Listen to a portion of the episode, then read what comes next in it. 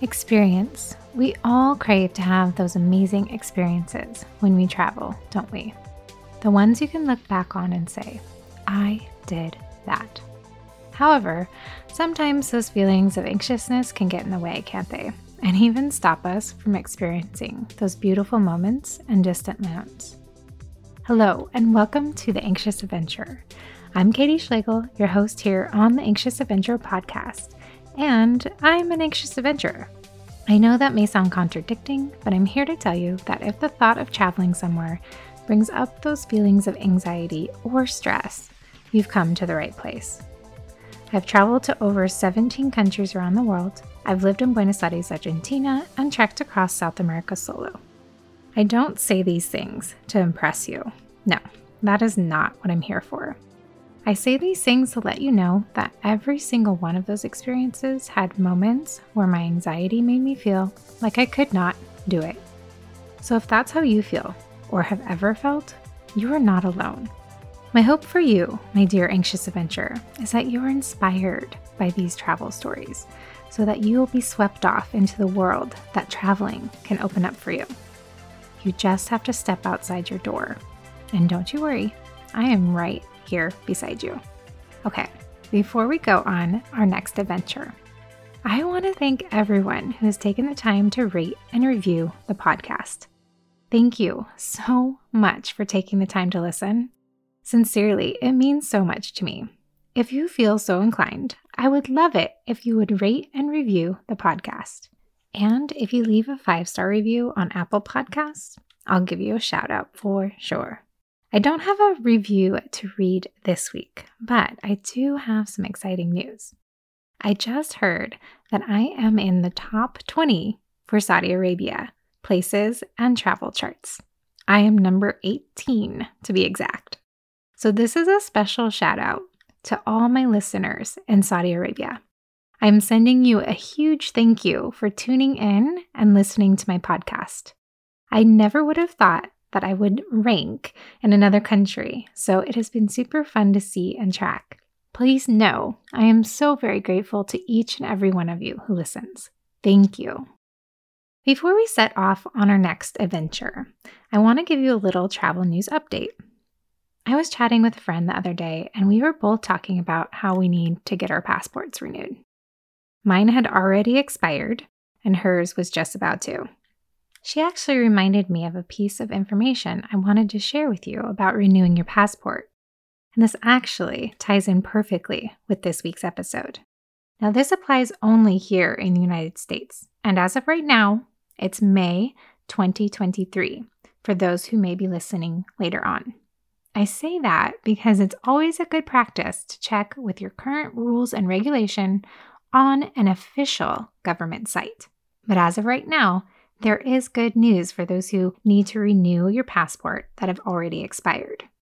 You have five years from the expiration date to renew your passport. The official language used on the travel.state.gov website is that your passport must have been issued within the last 15 years. So, what does that mean? A passport is given to you for a 10 year time frame. So you have five years after it expires before having to go through the whole process of applying for a brand new passport again. So be sure to renew before that five year mark after your passport expires. In my own circumstance, as of right now, I have four and a half years to renew my passport, which means I have time, yes, but I better get to it if I want to go on any trips anytime soon. As I mentioned, this totally ties in to today's episode. How? Well, it's a travel story where, let's just say, I learned my lesson on what it means to check an official government site on travel regulations and entry requirements before you head out on your next trip. And just FYI, I checked this information about renewing your passport today, just before recording, to make sure it is correct because I've had it bite me in the butt before. Don't worry, I'm going to explain. I was traveling by bus from Floripa, Brazil, headed to the border of Brazil and Argentina. I had been dreaming of seeing the amazing wonders of the Iguazu Falls since my first trip to Argentina. I planned to stop over for a couple nights to stay in a little town near the Iguazu Falls on the Brazilian side. And this is where today's story begins. So grab your passport, make sure it is current and up to date, because we are headed to South America to a little town in Brazil called Foz de Iguazu.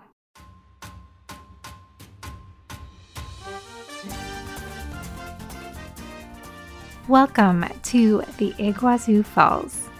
The Cataratas del Iguazu in Spanish, or Cataratas do Iguazu in Portuguese, are waterfalls of the Iguazu River that lies on the border of the Argentinian province of Misiones and the Brazilian state of Paraná.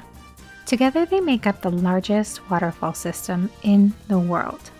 The falls divide the river into the upper and lower Iguazu, the Iguazu River rises near the heart of the city of Curitiba.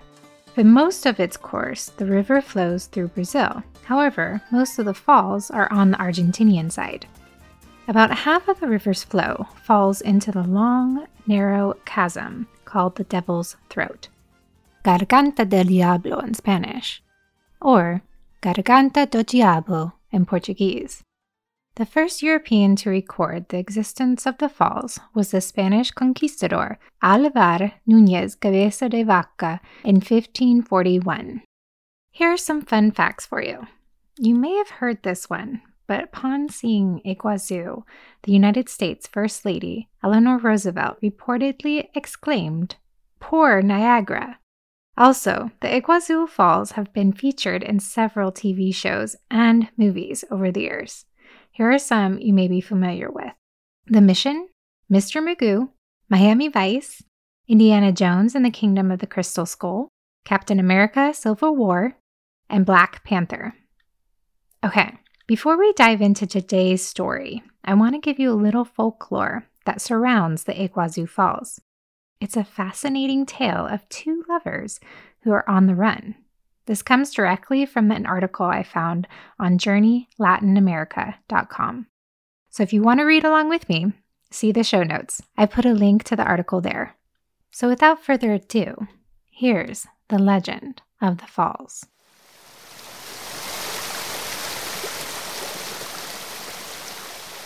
The area around the Iguazu Falls on the border of Argentina and Brazil was once the home to many tribes one of which tells a tale steeped in tribal folklore of the creation of the falls.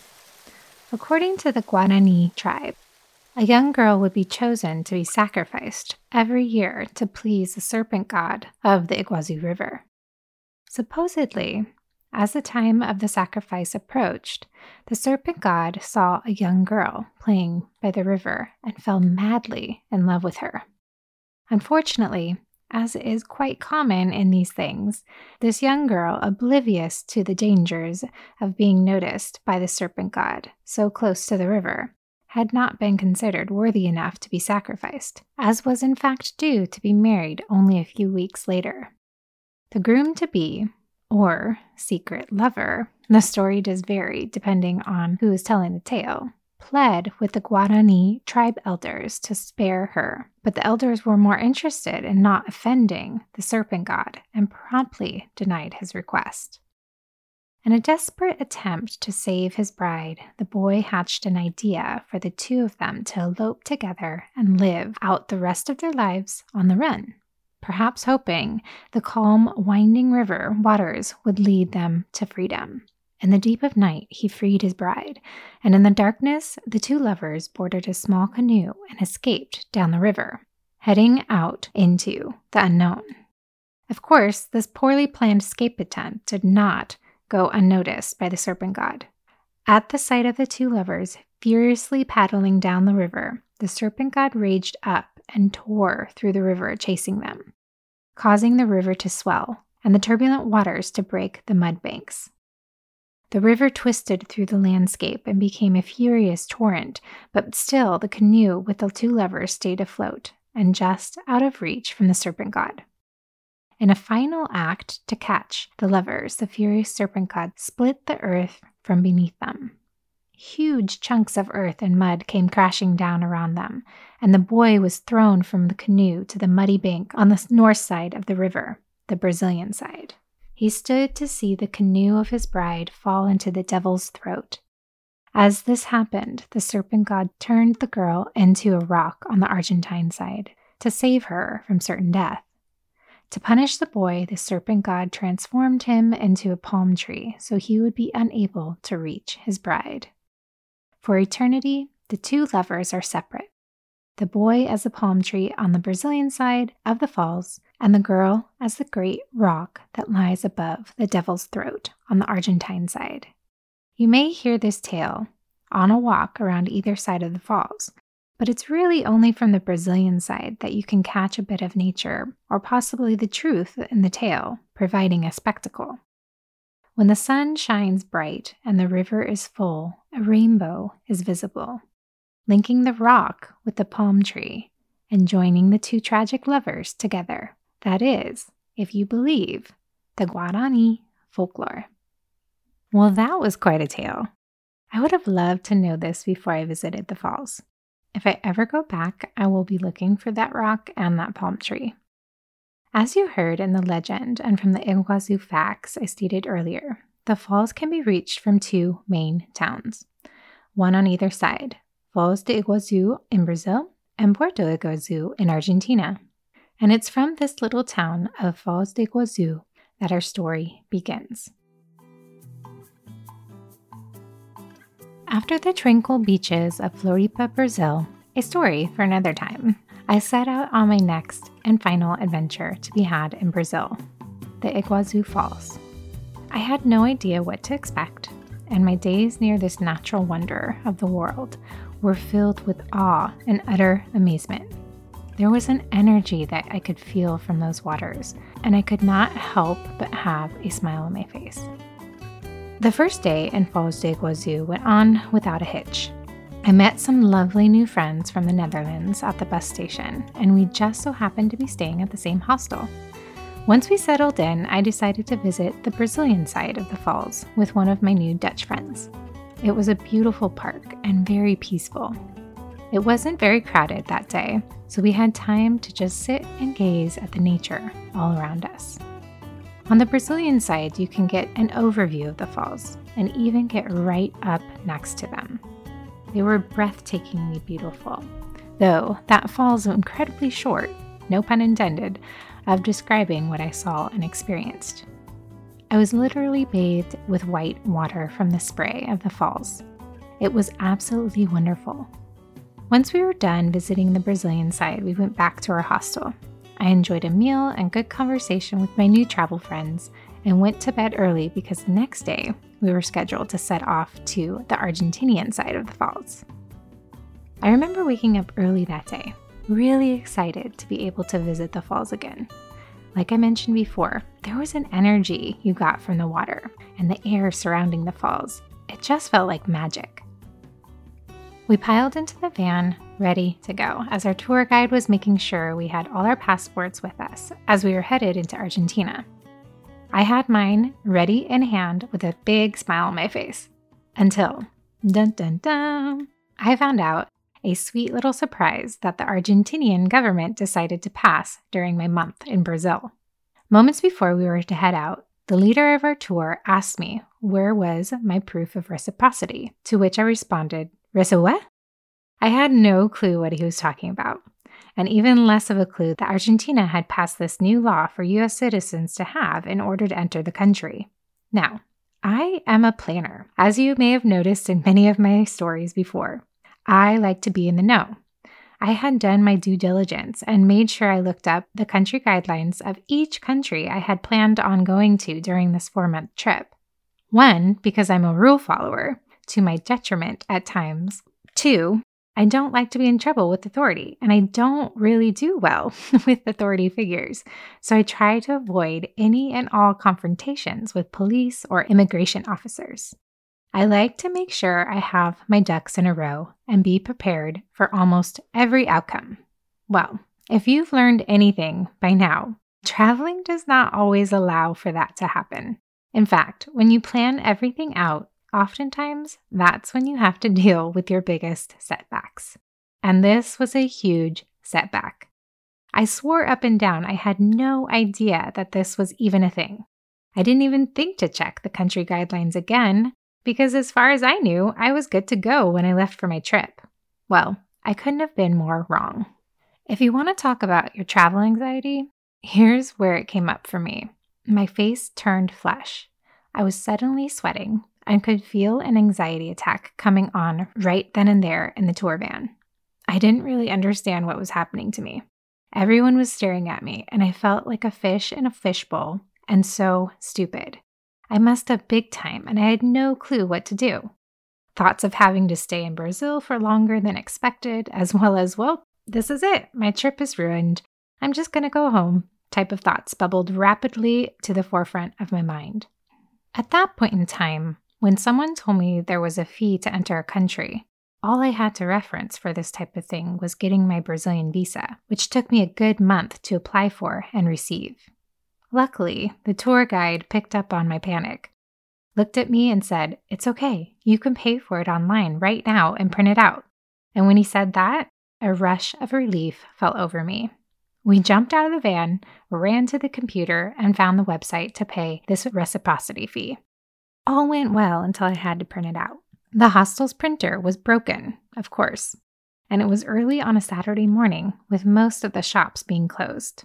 Luckily, I had a flash drive with me. I always, for whatever reason, carry a flash drive with me when I travel.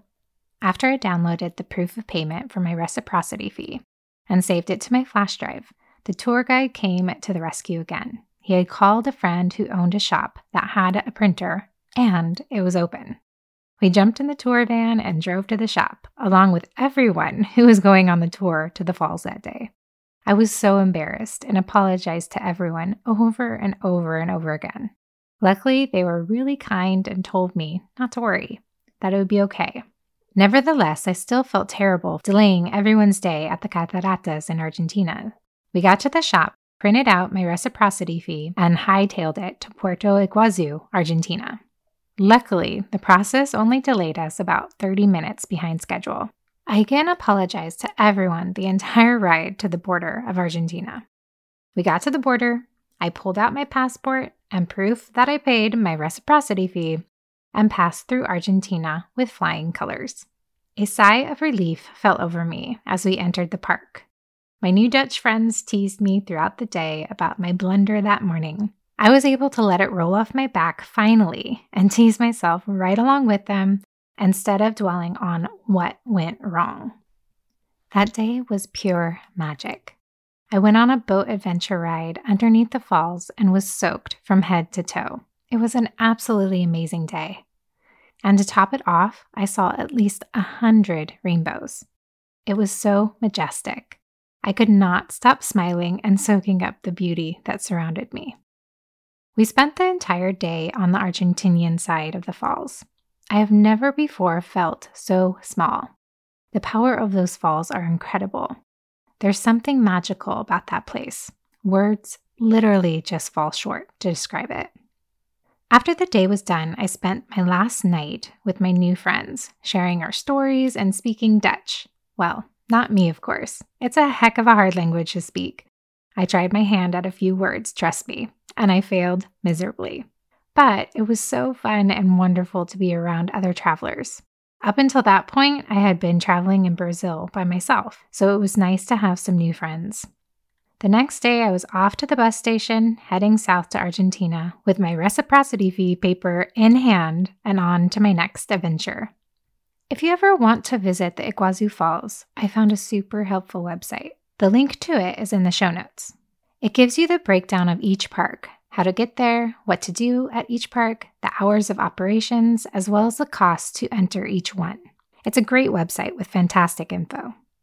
Also, if you're wondering what the reciprocity fee was all about, it's just a fancy way of saying visa. At the time, and for a little while there, Argentina was requiring US citizens to have this visa or to pay this reciprocity fee in order to enter the country. When I settled in in Buenos Aires, I researched a little bit more about this fee because I was curious, trust me. I found out that it was a little government back and forth at play. At the time, Argentinians were required to get a visa to enter the US. So, in turn, Argentina passed a law that required US citizens to get a visa too, but without the process. We just had to pay a fee, essentially, online to have a paper proven that we did.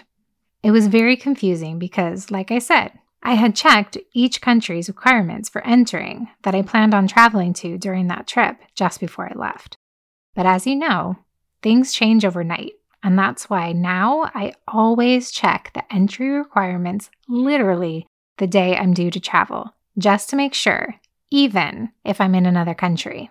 I never want to be caught off guard or put in that panic state again. And still to this day, I have that little piece of paper I printed off that Saturday morning in that little town of Foz de Iguazu to remind me of the lesson I learned.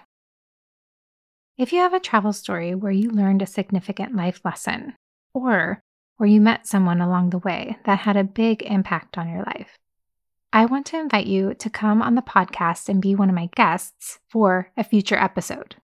Please reach out and get in touch with me at anxiousadventurersclub at gmail.com. I'd love to start featuring you, my listeners, and your amazing travel adventures here on the podcast. For now, I do have a ton of stories to tell, and if you're up to hearing more, I'll definitely keep telling them. As you can see, I've made a lot of mistakes while traveling. I'm a perfectionist at heart, so for me, making mistakes can be really hard and set me back. But this is one thing that I want to make sure you know as a traveler you will make mistakes. Sometimes they will be big ones, sometimes they will be small. Sometimes you'll not be able to control it at all. But if you take the time to reflect and learn from them, your confidence will grow with each one made. Traveling is really hard, and it's also really beautiful. Travel changes you. As you move through this life and this world, you change things slightly. You leave marks behind, however small. And in return, life and travel leaves marks on you. Most of the time, those marks on your body or on your heart are beautiful. Often, though, they hurt. Anthony Bourdain. I really want you to know that this is a safe place to tell your stories. So if you're not feeling up to being a guest, there is another way to get your stories told and your travel adventures out there for others to hear. And that's via email. I'd love to collect your stories and share them here on the podcast. All you have to do is email me at the Anxious Adventurers Club at gmail.com, put in the subject line, my travel experience, and then fill that email with your story or stories. I truly love to learn from other people's experiences, so feel free to include any tips or lessons you've learned along the way. That way, this podcast can become a co creation between you and me and really start to help all those anxious adventurers out there become more brave and knowledgeable. I've said it before, I know, but I can't wait to see your stories in my inbox. So please send them in.